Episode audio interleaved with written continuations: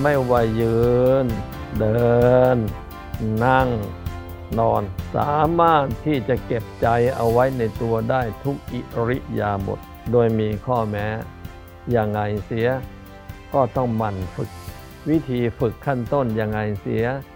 ก็หนีไม่พ้นหรอกอยู่ในอิริยาบถนั่ง ตั้งแต่นั่งทำสมาธิ ตั้งแต่นั่งสวดมนต์ตั้งแต่นั่งฟังเทศซึ่งสิ่งเหล่านี้นะ่ะ เป็นบทฝึกที่จะเอาใจมาเก็บเอาไว้ในตัวทั้งสิ้น เมื่อเราทำชำนาญเข้า ใจของเรา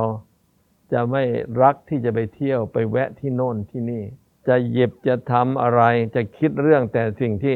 มันเป็นประโยชน์ทั้งสิ้น เมื่อเราฝึกอย่างนี้มากเข้ามากเข้า ใจจะเตือนตัวเอง เตือนว่ายังไง หายใจเข้าถ้าไม่ออกก็ตายนะ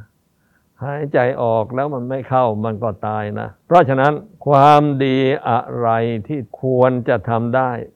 เป็นไม่ยอมเว้นเลย ไม่ปล่อยหลุดเลย และยิ่งไปกว่านั้นอีก ยังคิดจะหาช่องทางทำความดีให้ได้เยอะๆและทุกครั้งที่ทำความดีนอกจากบุญเกิดแล้วใจจะใสขึ้น ใสเอาใสเอานะมันน่า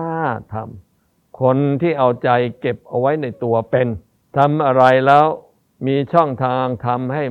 มันเต็มที่เท่าไหร่เป็นธรรมทีเดียว ยกตัวอย่างก็รู้ว่าตักบาตรได้บุญ ถ้าตักบาตรอยู่หน้าบ้าน